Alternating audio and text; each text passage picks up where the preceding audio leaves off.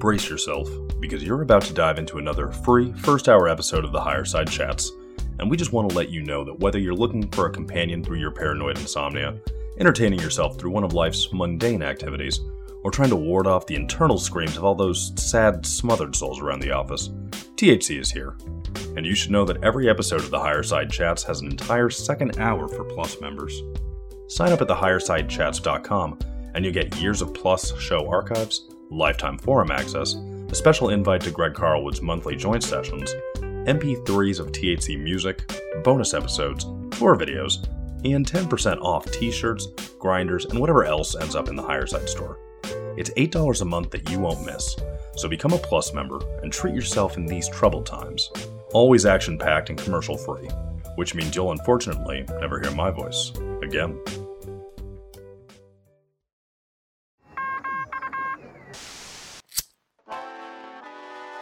In the 1930s, President Franklin Delano Roosevelt addressed the nation through a series of radio broadcasts known as the Fireside Chats. His aim was to reassure the common man that our society would recover from its troubled times. Well, we're far from 1930, and I deal with a different kind of fire. For a new era of worldly frustration, we offer a fresh conversation.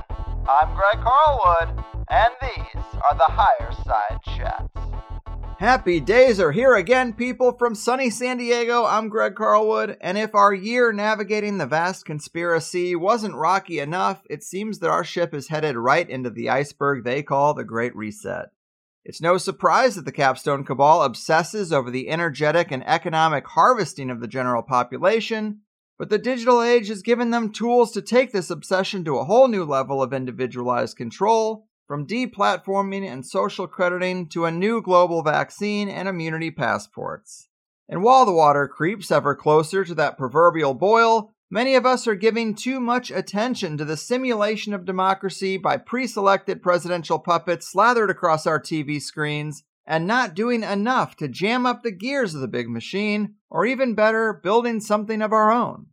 Well, that is the focus of today's returning guest, Derrick Broze, who not only has a great handle on the challenges ahead, but on actionable solutions to build back better in our own way. He's a prominent activist, journalist, and the founder and CEO of the Conscious Resistance Network, an independent media organization focused on empowering individuals through education, philosophy, health, and community organizing. Derrick has also created several great documentaries and is the author of How to Opt Out of the Technocratic State and the Holistic Self Assessment. He seems to be as passionate and driven as ever since his recent YouTube ban, and I'm psyched to have him back to talk about all the great stuff he's been covering lately. So let's get into it. The man who sees the plan and is happy to lend a hand, the conscious resistor himself, Derrick, welcome back to THC. Thanks for having me on, brother. You got it. Thanks for coming back so soon. We did this back in August and had a great time talking largely about your own story, running for mayor of Houston, and your Finders Cult documentary. And there's just so much going on now. Your finger really has been on the pulse, not only on the problems, but also on better ways to live.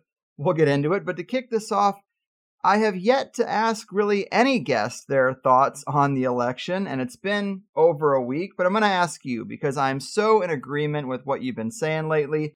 Too many alternative thinkers have been shooting up with that QAnon hopium. Too many people in general have been investing their energy into the presidential election results. And I'm sure it's going to be a back and forth battle until January to keep the people in an emotional state of instability but talk to us about how you view this circus and why it's a bad use of our attention to be so focused on it. Yeah, well, I like the way that you put that there. That I do think it's a bad use of our energy and our time, and obviously that's a valuable, scarce resource. And with everything going on, Great Reset, Dark Winter, all the crazy things that everybody's kind of watching or preparing for or hoping to avoid, our time and energy are more important than ever. So giving away that time, energy, and really, I think your spirit to that system, it's detrimental. But also, I think it's just on a practical level detrimental and wasteful because, for one, anybody who's paid attention, I'm sure, to your guests in your interviews or just watched Trump's actions, not listened to his tweets, but you know, actually judging by the character of his actions, has seen that he is, while at best sometimes a wild card or maybe a you know, an interesting diversion from the norm, but he's still representing the same people, the same predator class. And as with we're already seeing with the potential Biden coming in, if that is indeed what happens, you know, it's going to be more of the same. It might maybe speed up a little bit, but for my mind, that's nothing new because every every election, every president, back and forth, Republicans and Democrats, it progressively gets worse. You know, they argue about abortion and immigration and a few other issues, and accuse each other of being fascist or communist or Nazis or racist or whatever it may be. But the wars go on, the surveillance grows, the debt grows, the economic theft continues, and the technocracy, of course, is growing. And you know, so all these things are marching forward. And I actually just put out a new article yesterday on the Last American Vagabond that just kind of examines Biden has announced that he has a 13 member coronavirus task force that he's going to implement if he does indeed get into the office.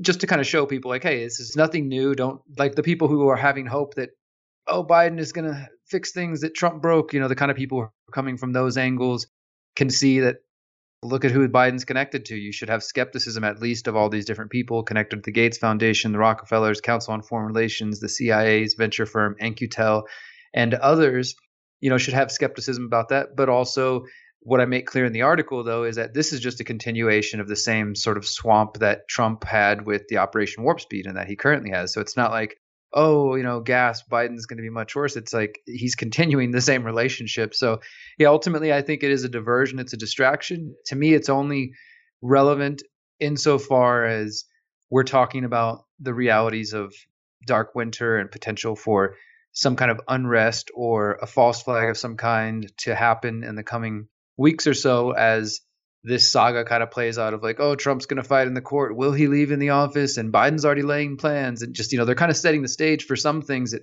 we've already seen predicted in other simulations and, you know, of the election. And so that's like, to me, the only reason I'm really even paid any attention because I definitely have been giving it more time than I would care to, but it's been kind of with a microscope lens, sort of examining the words they're saying and looking for cues or any signs or anything that will make it helpful for me to try to wake people up on both sides because like you said some people are really buying into the qanon trump hopium you know wait hold on this is a secret operation he's doing this to expose people it's 4d chess disinformation is necessary all this kind of stuff they're still holding on to that narrative and they're probably i guess going to hold on to the bitter end and then you have people on the more left leaning, or maybe they're not even left, but they just don't like Trump, so they voted for the Democrats.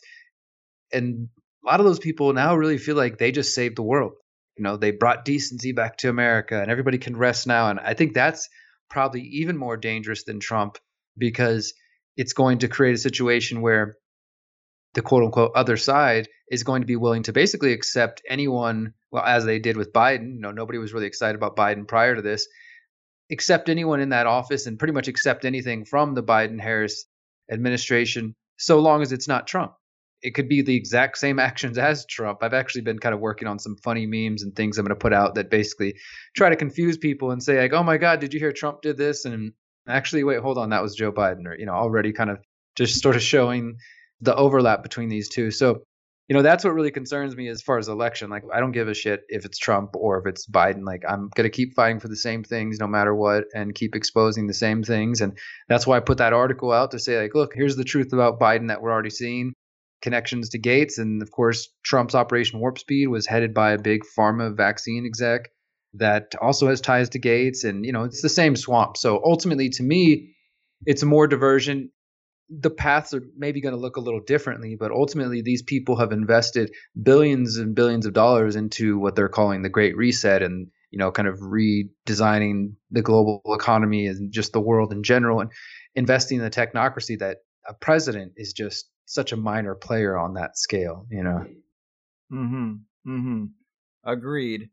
The whole election cycle. There was no platform to help anyone. It was just like, I'm not that guy. That guy is worse. And how can anyone be passionate about someone when they offer no solutions or no plan for the vice grip that a lot of people feel like they're in economically, the decay of so many things in our society that have been neglected for so long?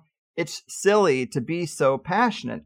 But a lot of people that would listen to an alternative show like this, they see Trump out there without a mask and they equate that to resisting the COVID 1984 protocols, but that's just not true.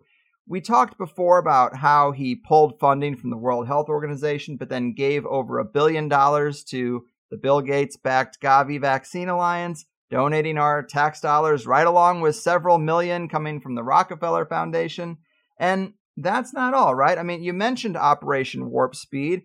Talk to us about that as an example or other things we see that Trump really is not resisting this COVID 1984 stuff. It really is the same plan because even though Biden's claimed uh, that he won this election or the media has claimed that he won it, I'm not so sure we won't see a serious back and forth between now and January. And I just want people to know that regardless, like the stage is already set, and Trump is doing things like this Operation Warp Speed that show us that the agenda is coming regardless of what president we have.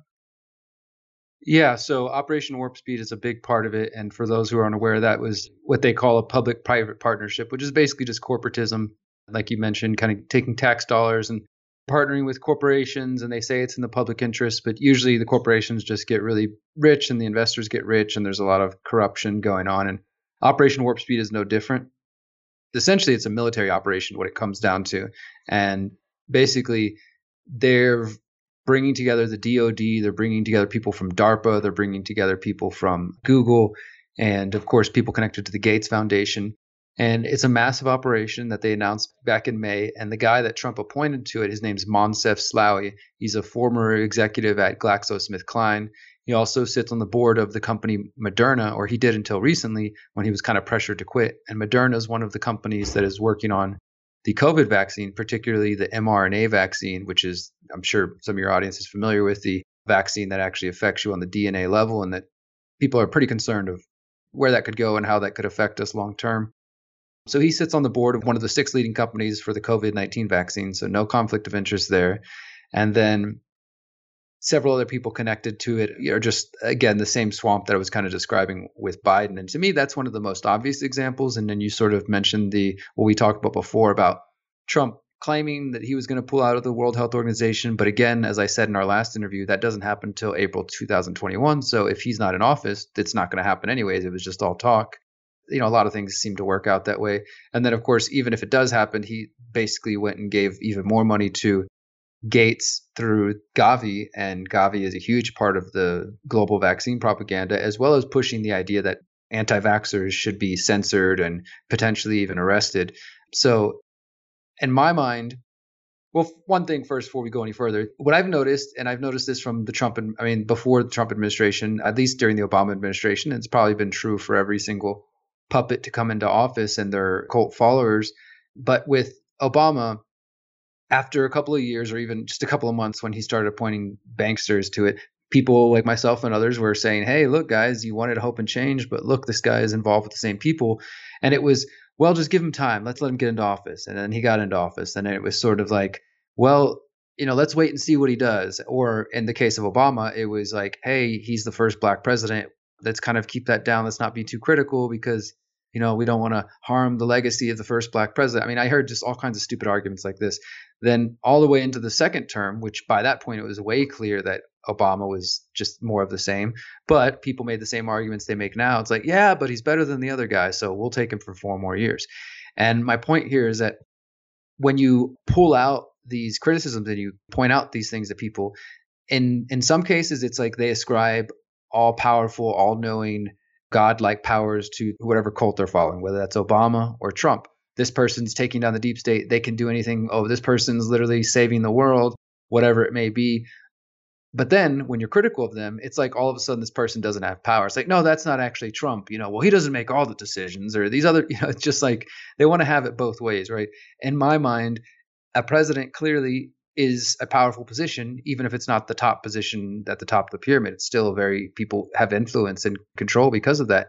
And you can wield that. Trump clearly likes to wield that to me, if he was truly staying up against this, he would be making bold statements about staying up against the vaccines or just saying like hey we're not going to make this mandatory like you know putting a real hard line down it not sort of being vague or kind of having other people make references to the potential that people who don't get vaccinated will be protected or whatever.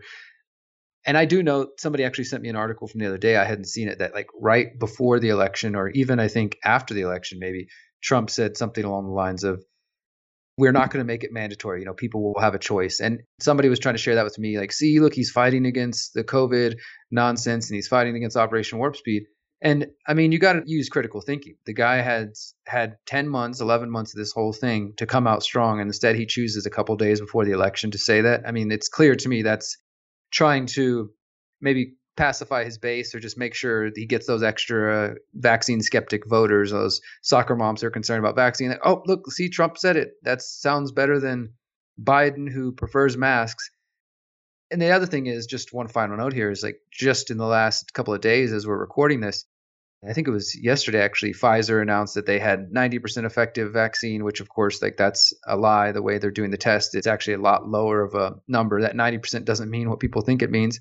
But you had Trump promoting that and saying, big news, stock market's going up, new vaccine on the way, great news. And just so, okay, you got him celebrating the vaccine that it's coming, which, you know, maybe still he would let it be, It wouldn't go for something mandatory or whatever but he's clearly promoting it. And then on the flip side, you have like Biden going, "Yeah, the vaccine is good news, but there's still a dark winter on the way." So, like as far as I'm concerned, they're both just playing these different roles. And then again, as I mentioned earlier, the technocracy doesn't care about the president. The predator class doesn't care about the president. So even if Trump or Biden or whoever came out and said, like, look, we're not going to make it mandatory in the sense that they're not going to put a gun to your head and bring cops to your house to make sure that you take the shot they're already talking about and floating in mainstream publications the idea that people's health care should go up if they don't get vaccinated the idea that you know you can't travel you can't work your kids can't go to school all these kinds of things. So they're going to use social engineering to basically lock people in the people who aren't prepared who aren't off the grid or out of the control system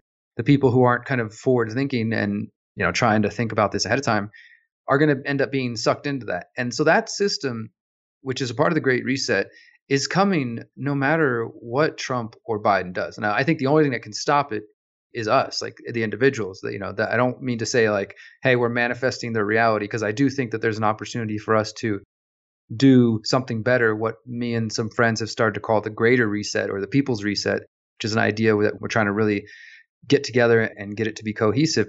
So I do think we can determine it. But as far as presidents go, those plans are going to roll forward no matter what cult leaders in there. well said. Yes, they've been talking about how the vaccine won't be mandatory, but it will be heavily, quote unquote, incentivized, which means limiting the resources and movement and freedom of people who don't take it. That's what incentivized means. And this is a giant agenda by the technocracy. They're not going to let something as arbitrary as a presidential election get in the way of it. And when it comes to the plans being rolled out in response to this second wave, let's say, you've been talking about things that a lot of other people are missing. And a big one of those things is quarantine camps, much like the FEMA camps people were speculating about several years back. But this is straight from the CDC's website, right? Tell us about this. Yeah, so this one is I've actually been getting, as you can imagine, like when you start talking about things like this, you get just the kind of knee jerk, you're crazy. Even among, I would say, the truther kind of conspiracy culture, some people are, I think, skeptical to believe that these plans could be put in place. But as you mentioned, the link that I found, which was sent to me through a couple of listeners, was taken directly from the CDC's website. And actually, I did a video on this recently, but I realized since then I might, I think I'm going to do a second video on this actually. And so I'll sort of give you the video first, basically, um, because the video is basically going to be, you know, let's fact check my previous video since some of you are claiming that this isn't real. Because actually, when I went to go look at the CDC document on the website, and I'll send that link to you so you can include it for people to see themselves, there's actually another page that I didn't even go over in my video, which makes it even more clear that it's specifically focused on COVID. Because I had some people trying to tell me that I was being crazy and, and I was wrong. This actually just talks about refugees and how to handle COVID and refugees. Well, first of all, if the CDC is not an international organization, like the CDC is based in the United States, it's a domestic disease prevention or whatever they claim to be, but it's not an international, it's not the United Nations. So why would the CDC be talking about refugee camps and international settings or whatever, right? So that doesn't hold water. But again, when I looked at the document again, because I got a couple of those comments and I was like, all right, let me go do my due diligence. Let me make sure I didn't, you know, miss see something or see something that I wanted to see that wasn't really there. So I'm looking at it right now. It's under global COVID 19, coronavirus disease at the CDC website. And it does not anywhere at all say the word international, that it's talking about international settings. And then, so the one I originally was looking at on my video is called Operational Considerations for humanitarian settings, which I still do believe is talking about the domestic population. They might be trying to talk about it, you know, humanitarian settings, but that's the euphemisms. They call torture enhanced interrogation. Humanitarian setting could be the code word for concentration camp or something. But right above that one, I actually found another form of this document, and it's called Operational Considerations for Community Isolation Centers for COVID 19 and Low Resource Settings. I mean, I don't know how much more clear that could be than that. And this one was actually updated more recently, as recent as September 10th, 2020. So it is specifically talking about COVID and it's talking about the United States and it's talking about communities and what they label as high risk individuals. And they describe a couple different situations. One is like, I'm sure they're going to have some barometer, probably like the, you know the whole terror alert thing, just like with the lockdowns, like oh we're going back into green or red or whatever. It's all similar, but they're going to have some way to measure what your risk level is, and this will probably be done through an immunity passport, most likely through the Common Pass, which is being promoted a lot lately, and it's funded by the World Economic Forum and the Rockefeller Foundation. They will probably have you using some sort of immunity passport, and my guess is that if your temperature goes too high, or the app or the device, the wearable device, they're working on those as well, tells them that your biology is off, then it would potentially alert somebody, and then the first step is if you're a low risk, you can isolate and quarantine in your own house with your family. And there's all these different rules that they have for how your family should act and how often they should see you and just all that kind of stuff. And then the next level describes like the neighborhood and it talks about neighborhood isolation centers and quarantine centers and how many people those can hold. And then they talk about beyond that, like if I guess if you're even more of a, a big risk, it's like they got to take you further away and they take you to regional isolation or community quarantine centers. And so these documents just describe that whole process. I mean, it specifically mentions like separating children from parents. It talks about isolating, you know, the elderly, which obviously is a more at risk population, which to me, honestly, and I'll say like, again, this doesn't say this on the CDC website. So this is me adding a little bit of speculation just to make that clear. But I think knowing everything we know, I really, really suspect that if these isolation centers and quarantine centers do go live in 2021, which is what it appears to be. We have them popping up in Canada. They're already in New Zealand. They're already in Australia. There's people talking about finding information in other countries that I've seen. If these things do go live, I would not be surprised if a lot of old people are killed. And I don't mean like, you know, the doctor comes over and chokes them, but they put them in situations where they're more likely to get sick or to get each other sick or things like that because we've already seen some of the crazy things that have happened in New York and elsewhere with the nursing homes and stuff. So I don't know, something about this feels clearly not about keeping people safe.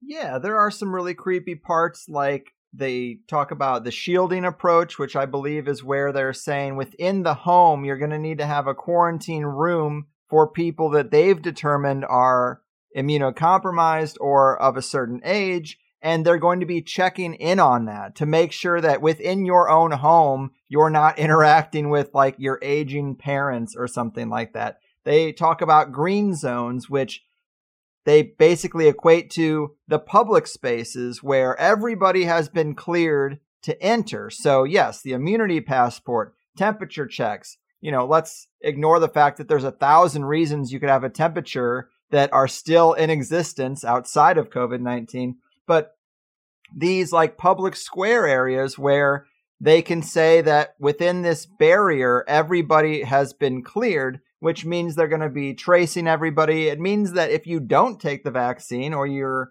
rejecting any of this stuff, you can't go into those areas. Well, what's going to be in the green zone? Probably our grocery stores and stuff like that. So it really does start to make me uh, get a little bit anxious. You know, I've done this show for a long time, but nothing has ever been as in your face as some of these things. And it's not to be hyperbolic, but we're trying to decode the kind of stuff that is written in plain sight, but using less polarizing language. And that's just the way they talk. It's that corporate political speak, but when you read between the lines, it does not sound very good at all. And of course, you made this mini documentary, The Darkest Winter. It's very good. It goes over the simulations that we've talked about with guests like Whitney Webb, Event 201, Crimson Contagion, Clade X.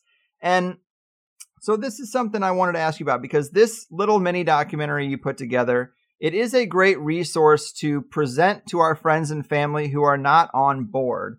But at the same time, when I've tried to show my non conspiratorially minded friends and family something like this and point out that they've been running these simulations for a long time, they say, well, what should the CDC and the World Health Organization be doing if not planning for a pandemic? And I can understand from their perspective, if you don't have that inherent skepticism of people in power, a lot of regular folks just see those simulations as these organizations doing their jobs. How do you counterpoint people when you get a response like that? Yeah, that's a pretty common one that I've heard myself as well. And like you said, if you don't have the background of research that a lot of us do have and have spent years and, you know, sleepless nights working and researching and trying to put these pieces together, then it's kind of hard to drop that all on somebody who hasn't even done that 101. And of course, inevitably, once you start trying to explain that, you're going to come off and they're going to treat you like, you know, a conspiracy theorist. But the fact of the matter is that if you don't understand that even before 9/11 going back as far as the Oklahoma City bombing in 1995 and I'm sure we can find examples prior to that there have been simulations and exercises that tend to coincide with major world events. Like I said, the Oklahoma City bombing, 9 11, major school shootings, or other mass shooter events, the Boston bombing, that just so happen, as you know, to coincide with drills, simulations, exercise, sometimes taking place on the same day, right nearby where the event takes place, or sometimes days, weeks, months prior, and again, sometimes in, in a similar location or and often the details aren't perfect, of course, right? Like we watch a simulation, the simulation talks about flying planes into buildings or something, for example, but maybe all the details aren't fully on, right? Or they run a simulation like Event 201 and they simulate what could happen if there's a coronavirus pandemic that sweeps the world, but in their version of it, it came from pigs and they call it caps. And, you know, I mean, it's like slight differences or it started in this country or whatever it may be. But the point is that clearly the global elite, the predator class, like to put this information out there. They they run simulations, and it could be as simple as like they're trying to see how we can respond. And I think at the point we're at now, though, they also have access to artificial intelligence and algorithms where I think they're literally probably feeding in all the data that they've gathered from everybody via Facebook and Google and everywhere else and feeding that into their AI computers and essentially getting out like as simple as a little program out of these are the scenarios that are most likely to produce the results you want. These ones could result in these responses, literally having it mapped out. So I think that's a part of it, but also on the more esoteric spiritual plane, that these folks are, I think, putting their plans out as obvious as they can be because you could say it's part of their religion or part of their ritual that they have to put it out. And there might even be just a little bit of smugness of just kind of putting it right in people's faces. And like you said, so many things are blatant now more than they've ever been. Not to get too off track, but one example of that is this recent trailer for this movie Songbird that I'm sure you've already mm, come across. Mm-hmm. That is just insane. Like, I mean, it, it's clearly yes, it's a Hollywood movie, and again, we talked to somebody about this from the normie world, and they say, well, that's Hollywood, man. It's just you know Hollywood doing a weird take on some of you paranoid conspiracy theorists or whatever. You know, you could take that point of view. You could argue that. But again, I think that these things are meant to be put in front of us to sort of show us the plan, show us the game, and on a subconscious level, kind of planting the seed in people's minds. And that movie specifically describes everything that we're sitting here warning about. They show somebody who's traveling and is like, the cops are pointing the guns at him and he's like, hold on, hold on, I'm, I'm immune. And he shows some like wristband, you know, so it could be a wristband, it could be a QR code something like that. You know, I actually, while we're sitting here recording this, had somebody send me an article that just came out how Ticketmaster plans to check your vaccine status for concerts. So, I mean, there you go. Is another way that they're going to be implementing this. So, this movie and these different simulations, they show us some of the plan, you know. And I know I kind of got off track with the question, but I think basically the point is that like it's hard to convince people if they're going to take that sort of perspective. Because again if you read the great reset you look at the website it all sounds like yeah okay wow like let's create a more equitable just world. Let's yeah we should you know have driverless cars and all these great things. And they understand psychology they understand marketing and how that can affect and control the mind.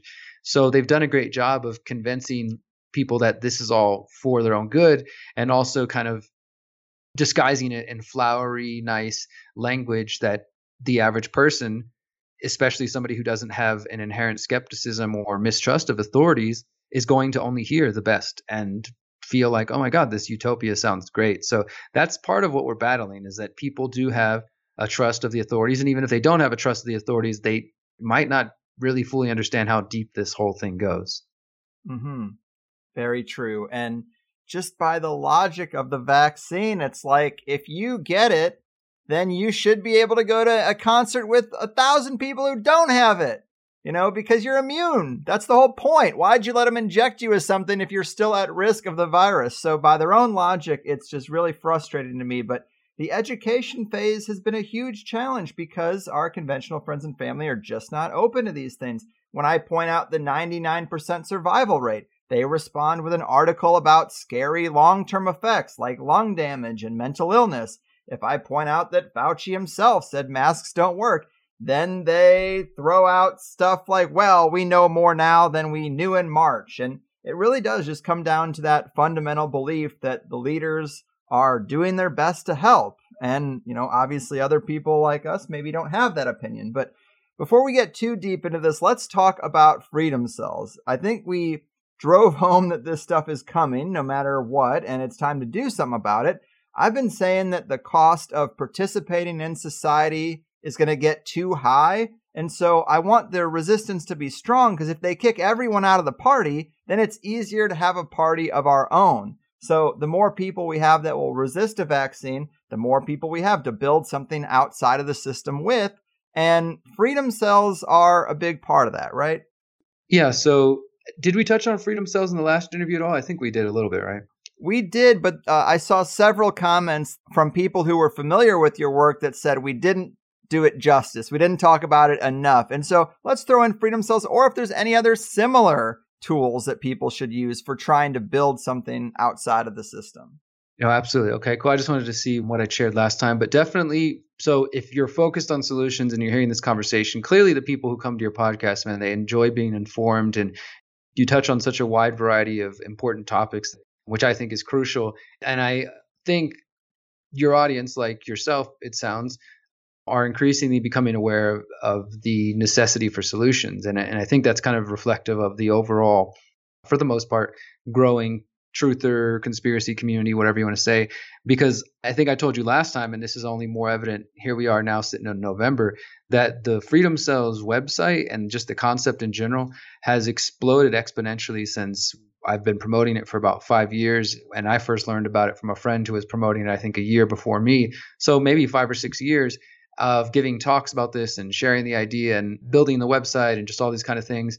And in the last year, since we've kind of revamped and relaunched the website, we now have 5,500 members on the website from all around the world and different cells forming different groups. And the essential idea is that people who are looking to break free or to be able to survive and not just survive and that kind of scrape by, but I mean thrive, continue to live the wonderful lives that we all in, you know enjoy or hope to enjoy. If you see the technocracy coming and you see the Great Reset and the Dark Winter and a lot of these different plans, it has become increasingly clear, and I hope it is becoming more clear for more people that being able to live a free life the way we want to is not going to be possible under their system and you can either just continue to sit by and you know enjoy and listen to these podcasts and do nothing and then before you know it you can't go to a concert without showing your vaccine status or you can't go to the grocery store and all the things that we were just mentioning. Or you can begin to be proactive start taking steps to make sure that you and your loved ones are going to be taken care of and able to help yourself no matter what rises in the society around you. And part of that is to work with your neighbors. And that might not necessarily be your next door neighbor. And it might not even be the people in your specific neighborhood or your community. You might have to, you know, drive a little bit down the road to find that like mind in your community. But the goal is that we're using this Freedom Cells concept and our website, freedomcells.org, to encourage people to connect, to build these groups of eight individuals, seven to eight to nine, you know, in that range. Eight is ideal. And we have some literature and studies behind that and different people who've done research on group dynamics and why that number is valuable. But the goal is basically, even if you don't have eight people, if you got two people, three people, four, start where you can. Find the people that are nearby you, create a Orlando Freedom Cell or whatever you want to call it. Some people give them creative names and start hosting meetings, start getting to know each other, start seeing what are your goals? What would you like to do? Maybe everybody in the group wants to make sure they have a backup supply of food for a couple of months. So you all start working on that together and forming your emergency bags, whether that's for economic collapse or just for a weather emergency. It really could be for anything. The goal for me is to just be prepared. You know, there's been so much propaganda put towards people who are prepared. You know, the idea of like a doomsday prepper, right? So it's kind of looked down upon or it's almost like a derogatory term, you know. But when you really think about that, it's just about being prepared. And every one of our ancestors and our, uh, you know, the people who've come before us made it to where they were and made sure that we were here by being prepared and thinking ahead what was coming. And I think we've really lost that in a lot of ways. So Freedom Cells is a way to encourage individuals to get their shit together and to start taking care of themselves, getting some backup supply of food, learning maybe maybe you as an individual, but also your cell together decide that self defense is important. So you guys go take a self defense class together, or you start taking Taekwondo together, or whatever it may be. Not only is that a team building exercise, but it's going to help you in that goal of self defense. Or maybe you guys are into firearms and you start doing firearm training, going to the gun range and things of that sort. Maybe your group is really hyper focused on growing food, which everybody should be, and you know wants to learn more about permaculture. And so you start watching documentaries together and doing research together, sharing different tips together. Maybe you go volunteer to community garden together. So this is your core team, your tribe of people that you can develop skills, share ideas and resources. And of course, everybody in that group as well is going to have resources and skills to offer. So maybe some guys super you know invested in crypto and, and educated on that front he can give like a crypto skill share and help everybody get set up to have wallets that are actually decentralized and private and outside of the banking system or maybe it could be silver whatever it could be. Maybe one of the members is you know an expert at primitive buildings so they teach everybody else in the group that. The idea is that the knowledge and the power is diffused among the group and that it's not there's not one central leader or one central person that is if they leave or whatever that the group falls apart. Now that's the first part. That's what my buddy John Bush, who's been helping me kind of promote this concept of the last few years, calls like the inner cadre. That's your main core group. And then from there, the idea would be as everybody's building these individual cells locally in their communities, which is already happening. We're at that stage now. We have, like I said, 5,500 people on the website. We've got maps where you can search to find individuals within 5, 10, 50, 100 miles of you. You can search the other map, which is specifically for cells, and that's where people are creating their groups. And we've had people call them hives, hubs, circles, cells, pods, whatever. The name doesn't really matter, it's the concept. But you can use the maps to find people, to connect with them. And then, of course, the goal is to connect in the real world and to start organizing. And as each of us are doing this and building our inner cadres locally all over the world, we have lots of people who are active in Australia and India, and they're just kicking ass. It's really awesome to see. And as we're building those, then you can also have the sort of next level where maybe you're in Orlando. I don't know why I'm using Orlando as an example, but maybe you're in Orlando and you realize that hey, there's five other freedom cells that are forming in different parts of the city. You know, it's not necessarily convenient for us to meet with them every week, but maybe you have a monthly kind of regional or citywide freedom cell conference or get together where everybody comes together and shares what their individual cells are working on and how they can collaborate. Or maybe there's like a massive gardening permaculture blitz around the city where all the freedom cells come together and in over a weekend they just go through different communities and help build community gardens and get people set up with seeds or you know just and I'm just giving a couple of examples here but it clearly it's a decentralized idea that can be used in so many different ways. So you know there are some cells that are maybe some would consider them more like militias almost because they're focused on like how to defend themselves with firearms with guns and they've got emergency bags and they've got backup food and all that stuff. They're more focused on like prepping and that's definitely one use of freedom cells but there are also some that are just parents who want to connect and form freedom cells with other parents who want to teach their kids outside of the state education system. So that's their kind of focus of like how can we learn more about parenting and raising our kids in different ways and and then there's going to be some cells that do a little bit of all of it you know just based on the region the environment and people's interests. So it's been really exciting man because like i said the growth has been exponential. I actually before we had this interview i was doing a business call with some guys who they want to help us take it to the next level. Like the website is there it's functional but we're a small two or three person team and you know there are kinks that we're working out so that we can keep up with the interest and the growth and the scale of it and we're going to work on creating a DApp, a decentralized app for it, and a lot of exciting things that I think will really help take it to the next level. Because a big part of the goal as well, you know, with us organizing and connecting on locally, but then like I was saying, you can connect on the regional level, maybe eventually on the national and international level, and the idea being that like I said earlier with the technocracy, that we start to establish a parallel network of people who can trade skills, trade resources, can barter, can purchase from each other. Maybe some freedom cells start getting into growing their own food or creating their own products. And also, I would like for the map as it grows and as people really are getting use out of it, that you could essentially use it to travel and to connect with other like minds who can plug you in where there's going to be the good food or the underground economies or you know i guess with uh, ticketmaster doing that and having the underground shows and music festivals and everything like that you know just being able to use the map and the freedom cell network as a way to not to try to challenge them and oh let's go vote our people in or let's violently overthrow them but being able to create something parallel to them that can maybe eventually challenge them economically, but at the very least, allow for those of us who don't want to submit to their vision to still be able to live and thrive. Hmm. Mm-hmm. Yeah, it seems very useful. I've made an account myself and checked out some of the groups in my area.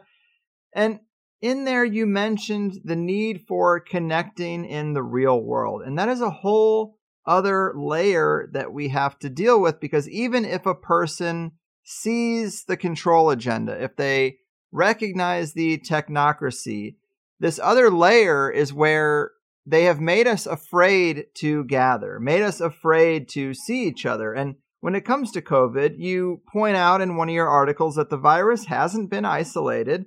And there's still a lot of debate on if there even is a virus out there. Last time we talked a bit about the links people are making to 5G. Have your thoughts evolved on that at all? What is the PCR test even finding it when it denotes a positive case? And do you even see us as being at any type of risk when we gather with people or organize for new communities? I mean, this has got to be something that you've gotten past personally, at least. What would you say to some of that stuff?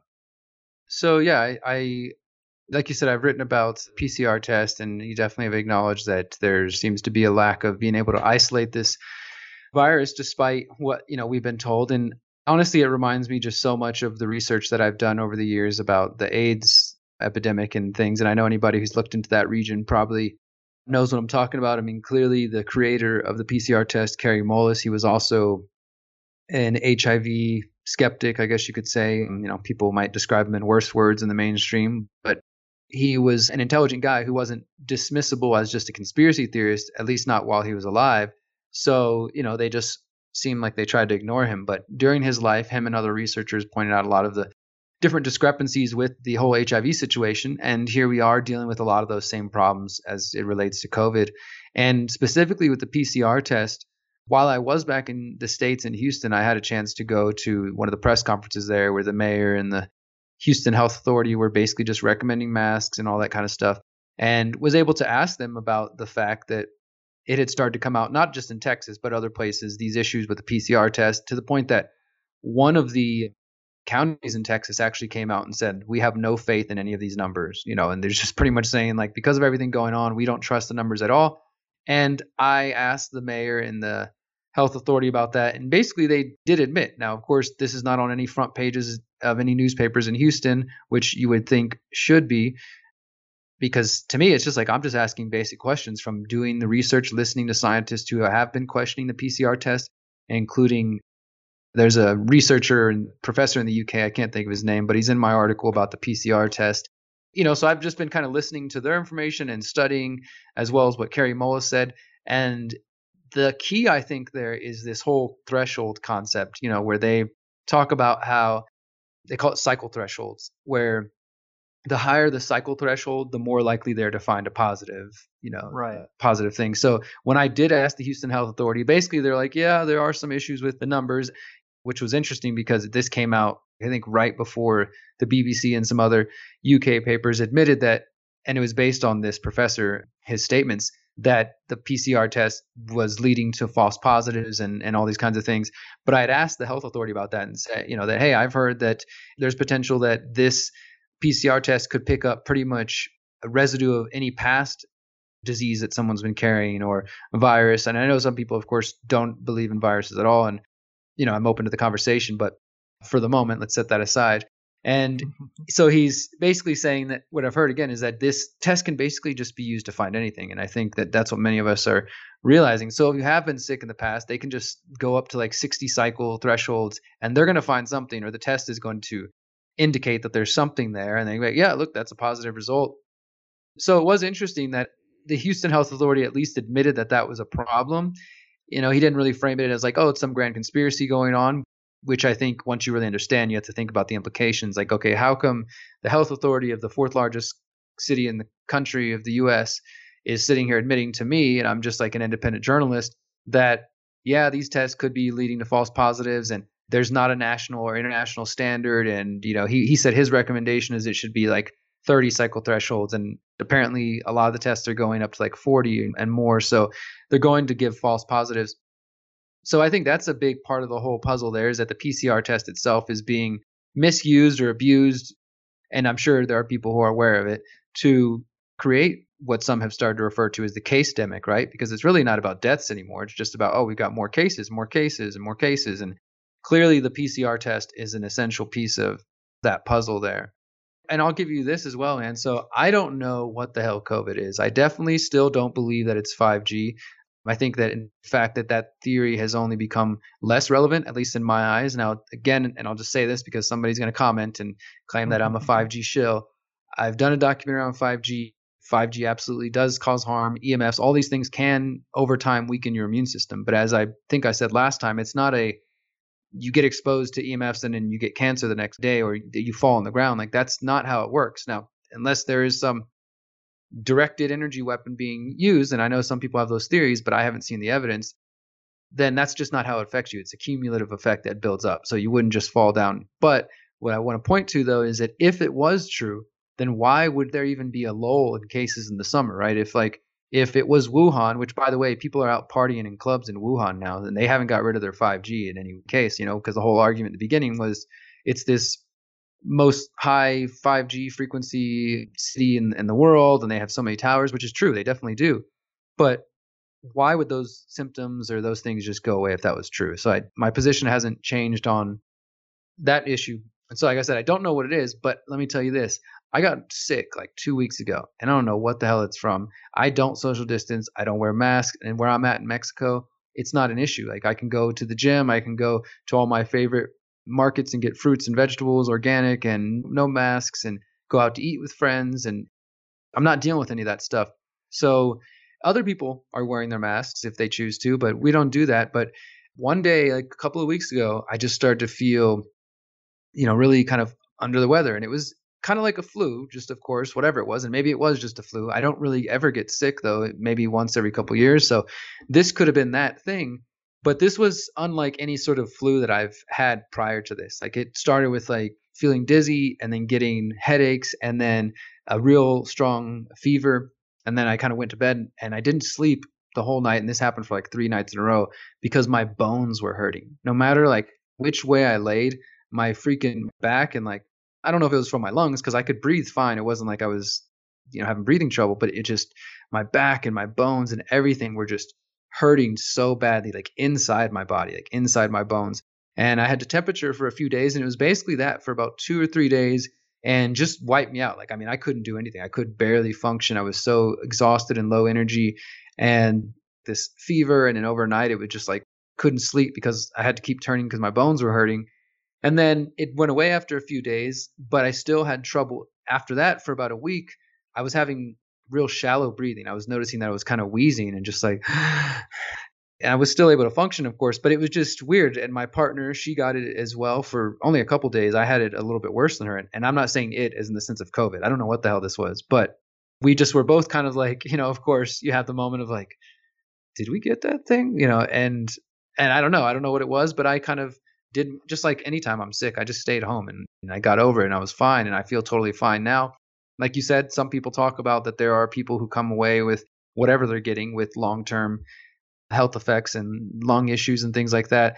I don't know. I don't know what exactly it is. I still believe that there's definitely the probability that whatever it is and however dangerous it ends up being now or maybe will become if dark winter is something about a viral release like they talk about smallpox in the original dark winter exercise but i still think either way that this leans towards being some sort of biological weapon. I think the evidence has come out for that even more so. And so even if it's only affecting small people in some ways or just getting rid of the weak and the comorbidities and the elderly, that's still accomplishing the goal of reducing the population as well as locking down the population. So I don't know if I mm-hmm. answered that.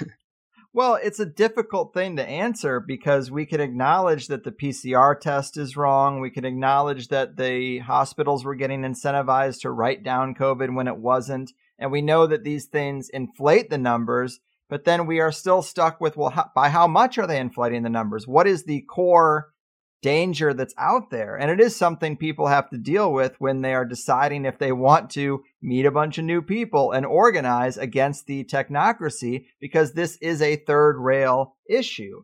And I think if you really do a deep dive into germ theory versus terrain theory, there are a lot of medical experts out there that are saying on a foundational, fundamental level, our concepts of our immune system, of viruses, of germs, of contagion. These things are somewhat flawed. And because Rockefeller medicine, of course, has dictated the education in the medical system, at least of the Western world in the United States, they have gotten a lot of things drilled into people's heads that might not necessarily be true. And some of the things that I found interesting is that there's an argument that people say, well, when you get the flu or you get a cold, that is our body running a program to clear out our toxic load because we're dealing with all kinds of toxins in the modern environment. And I think about that, and it is curious that when you get sick, it's generally your body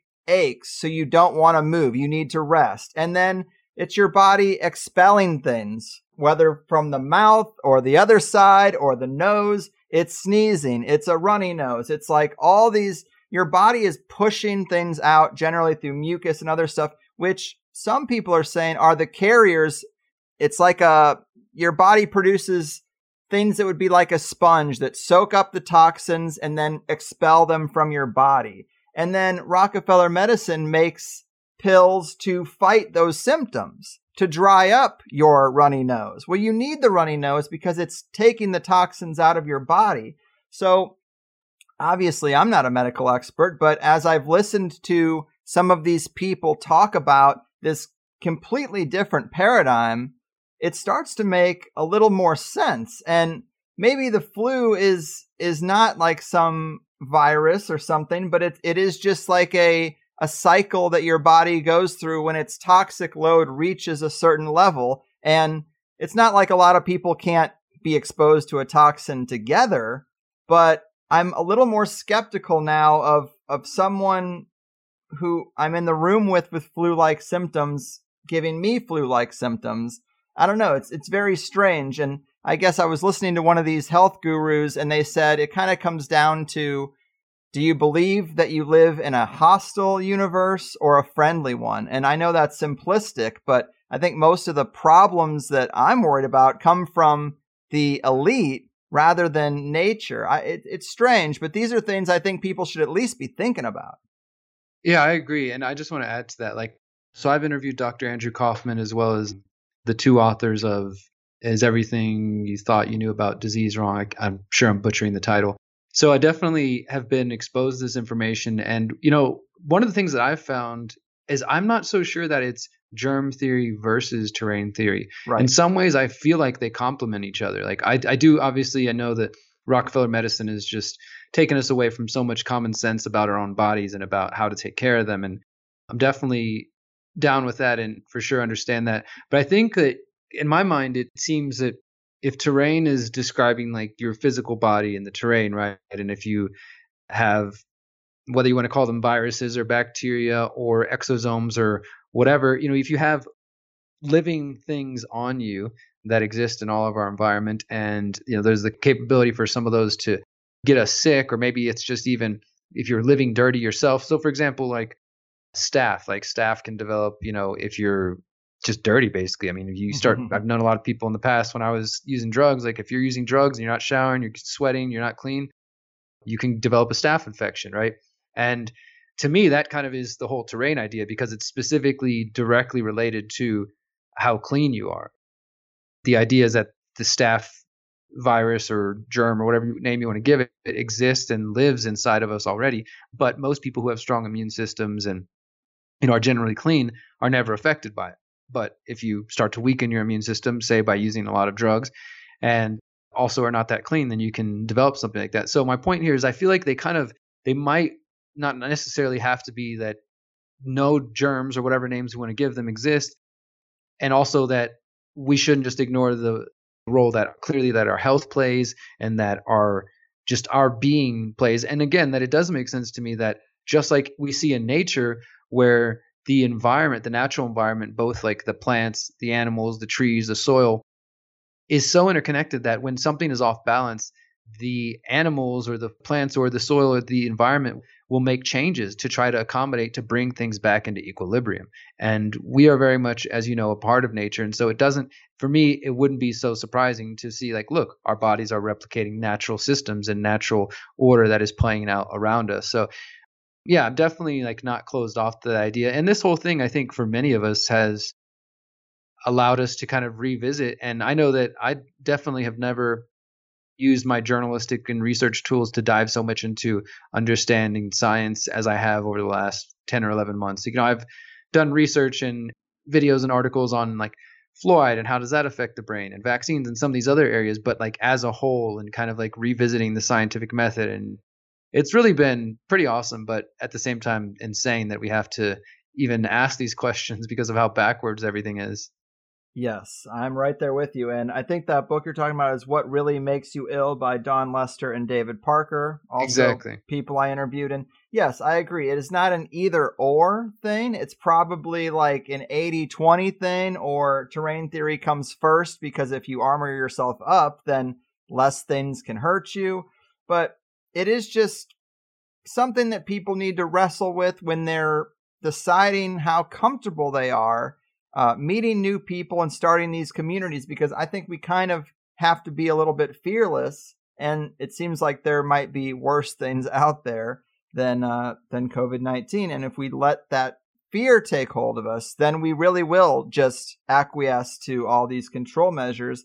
And it is a, a really empowering thing when you even start to break through that foundation of germ theory with people like Kaufman and Dawn Lester and David Parker, even if you still leave the door open, it's pretty empowering to take your health into your own hands to feel responsible for it, but it can also be quite scary because then people have to really address some of the things they are doing. Living in a electromagnetic soup, eating from the drive-through.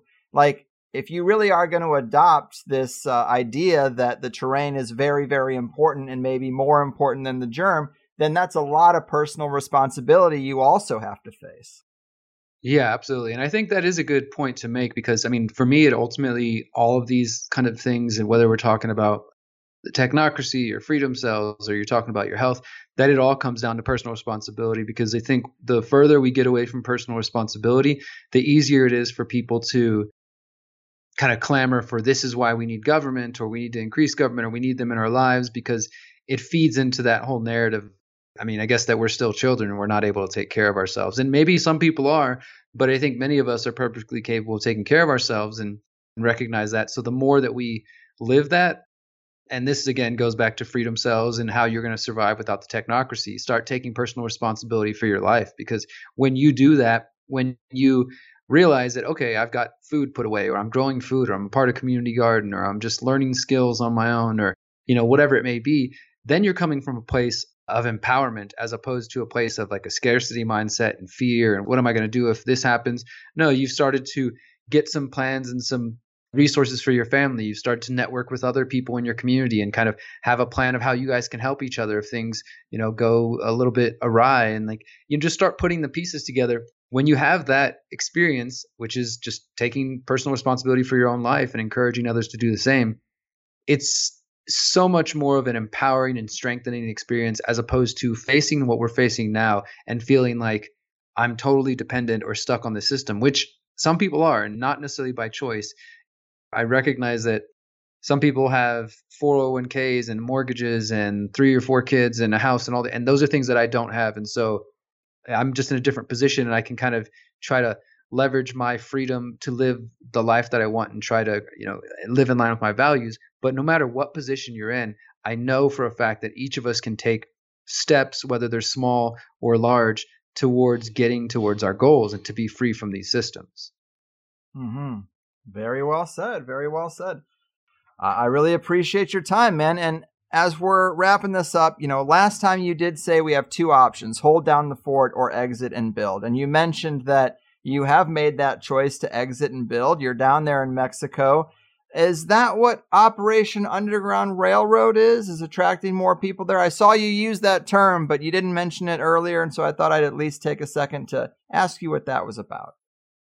Yeah, I appreciate that, brother. And thank you again for having me back on. I really do respect your work and I appreciate how dedicated your audience is to to your content. So I'm happy to be among the audience and to be a guest as well.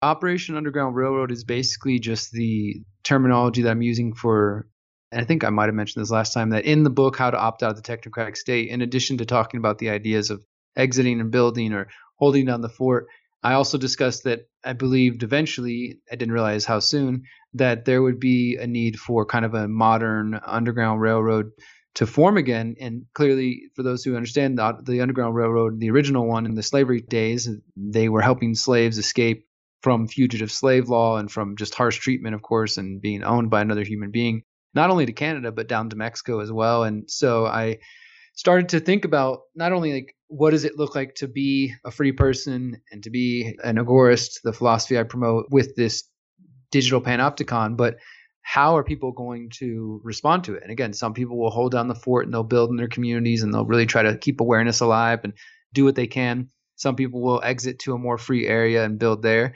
But how do we connect those people? You know, what happens if somebody decides that they've been holding down the fort and it's just not getting better or plans didn't work out and they need to get somewhere to one of these free communities that we've been talking about, these network of communities. And Operation Underground Railroad is kind of the beginning of the establishing of that. And basically, if anybody is interested in getting down to Mexico, I said this before the election to people like, hey, we did a one successful caravan so far. Me and my partner went back to Houston. We had people coming from all around the US. We ended up with like a six car caravan. And they met in Houston and we helped them get to the border, help them get across the border, which can be confusing if you've never driven across and if you don't speak Spanish. It can be confusing and just, you know, so we helped them with that process. And then from there, people kind of go their different ways. Some people have their own plans or friends or family they're visiting, and others followed us down to where we are in the city that we're in. And we've kind of helped them find their own houses or apartments to be in while they're some are going to be here for maybe a couple of weeks while they're watching what potentially might happen with all this dark winter talk.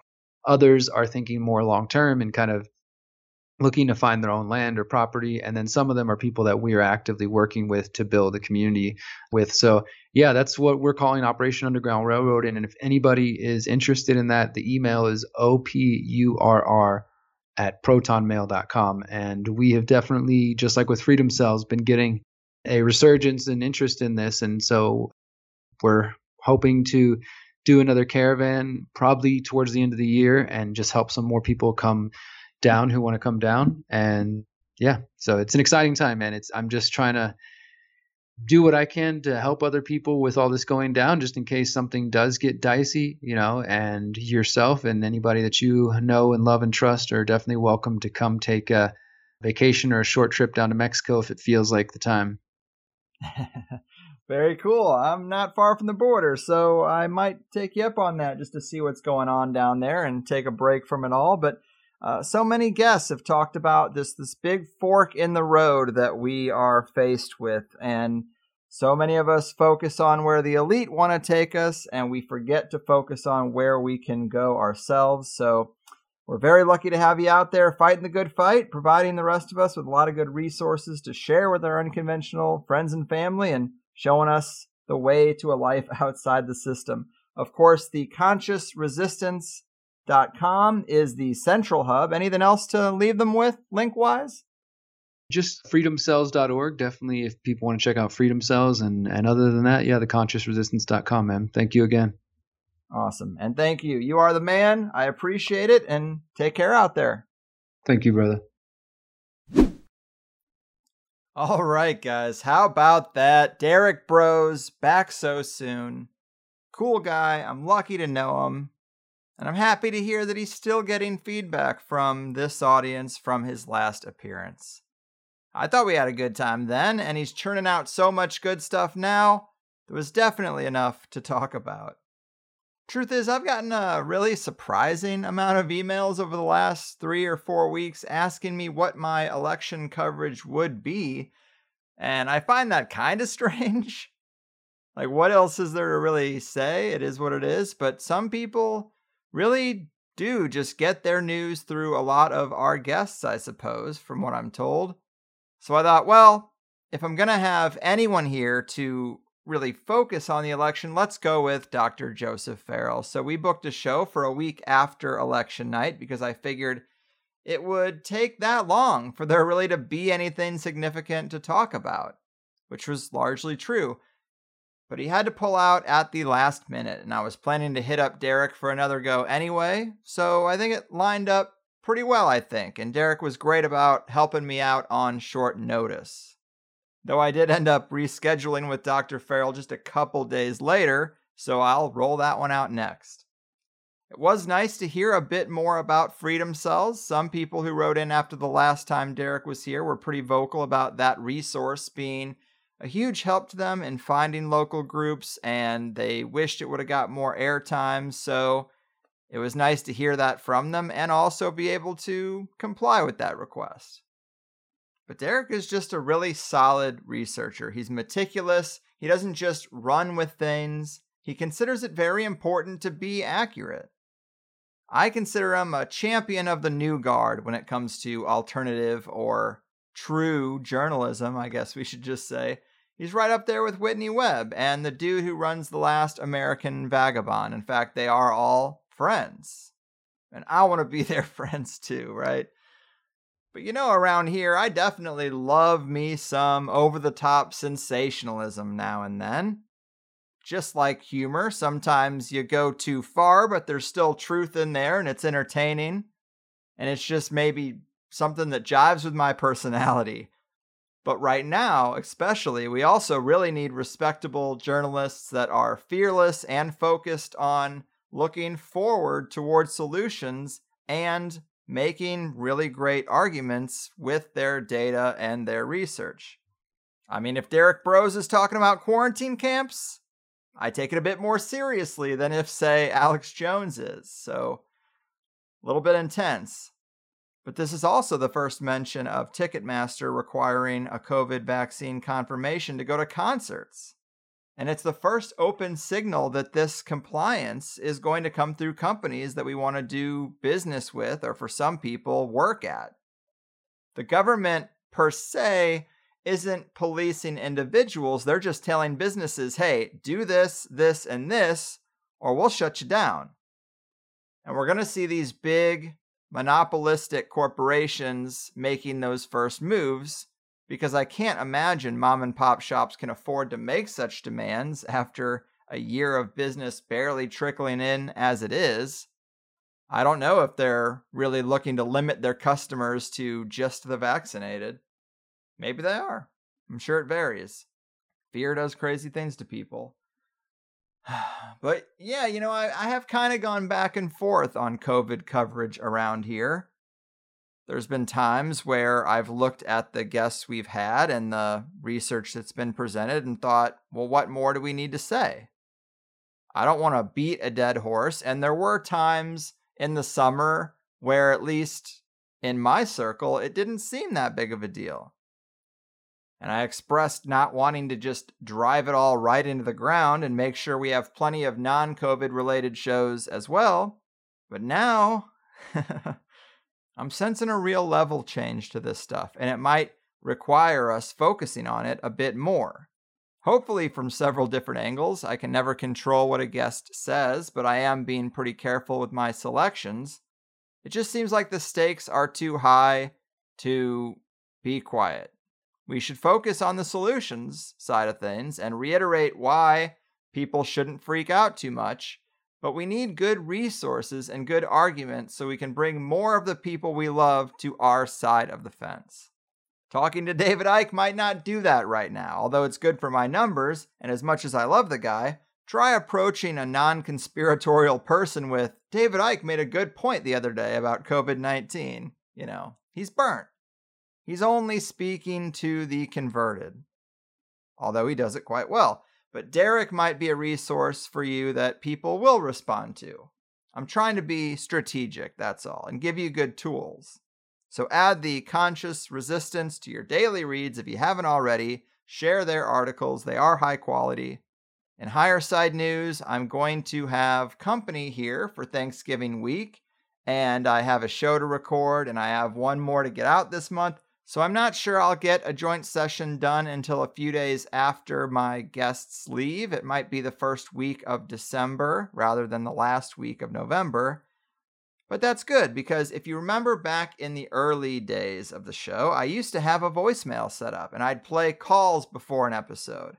Well, I brought that voicemail back for the joint sessions. Now we can break it up a little bit. It's not just me reading a bunch of stuff. Listeners can contribute and do it on their own time when they feel comfortable. You can find the voicemail on the bottom of any page on the THC website or just go to thehighersidechats.com slash voicemail. I think it's going to add a lot to these joint sessions because I really liked those old messages. It's way better if it's you guys talking and not just me. So if the forum isn't your style, maybe the voicemail is. Help me out. Let's throw some content in there so I have some good things to pull from and we'll have some fun.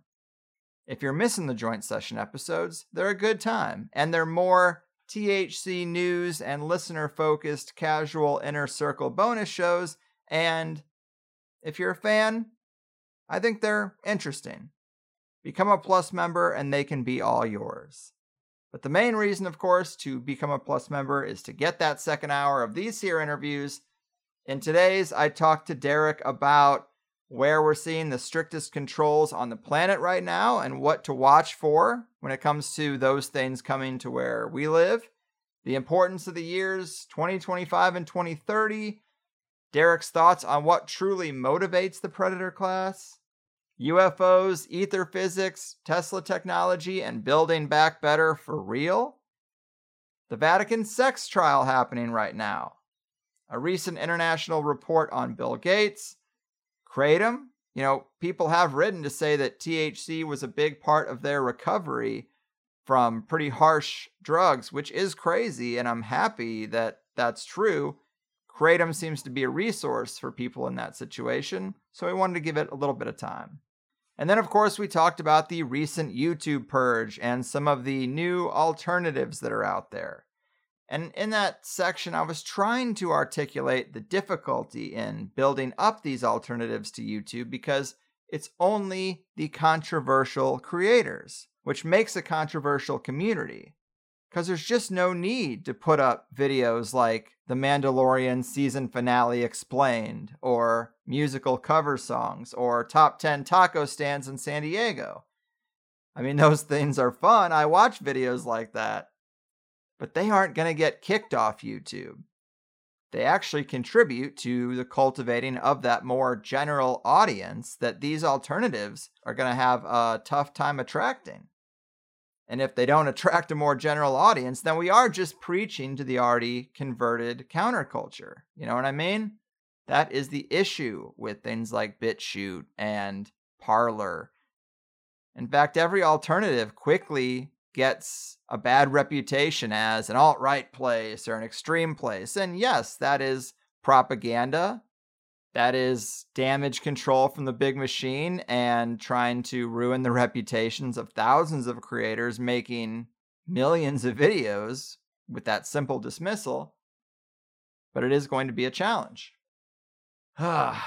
well, heavy stuff today, but I hope you guys had an all right time. We try to keep it positive. It's just hard. It's hard to be positive and also honest about what's going on out there. So I think it's time to really start preparing for the road ahead and not just listening to provocative interviews. These aren't just theories anymore. That's pretty high stakes stuff.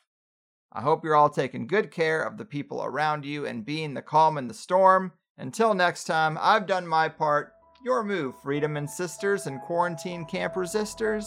Your fucking move. Well, they tie that yellow ribbon around the oak tree. They've worn